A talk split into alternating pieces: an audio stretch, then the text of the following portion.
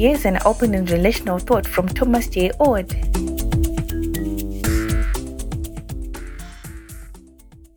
Elaine Robinson has a new book out called Leading with Love Spiritual Disciplines for Practical Leadership.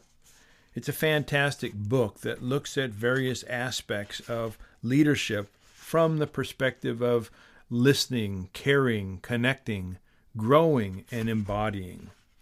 At the heart of Elaine's proposal is love.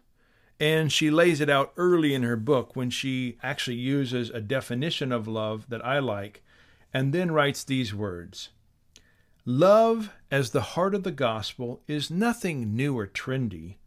Love was central for Jesus, Paul, and the early church. If we think the early church was closest to Jesus' and Paul's teaching, at least in time and space, then the early Christian understanding of love can prove insightful early Christians knew that perfect love is the goal of the Christian life.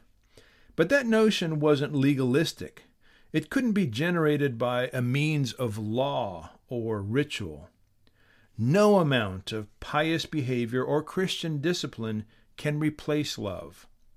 Nor was perfect love some instantaneous and easily obtained state.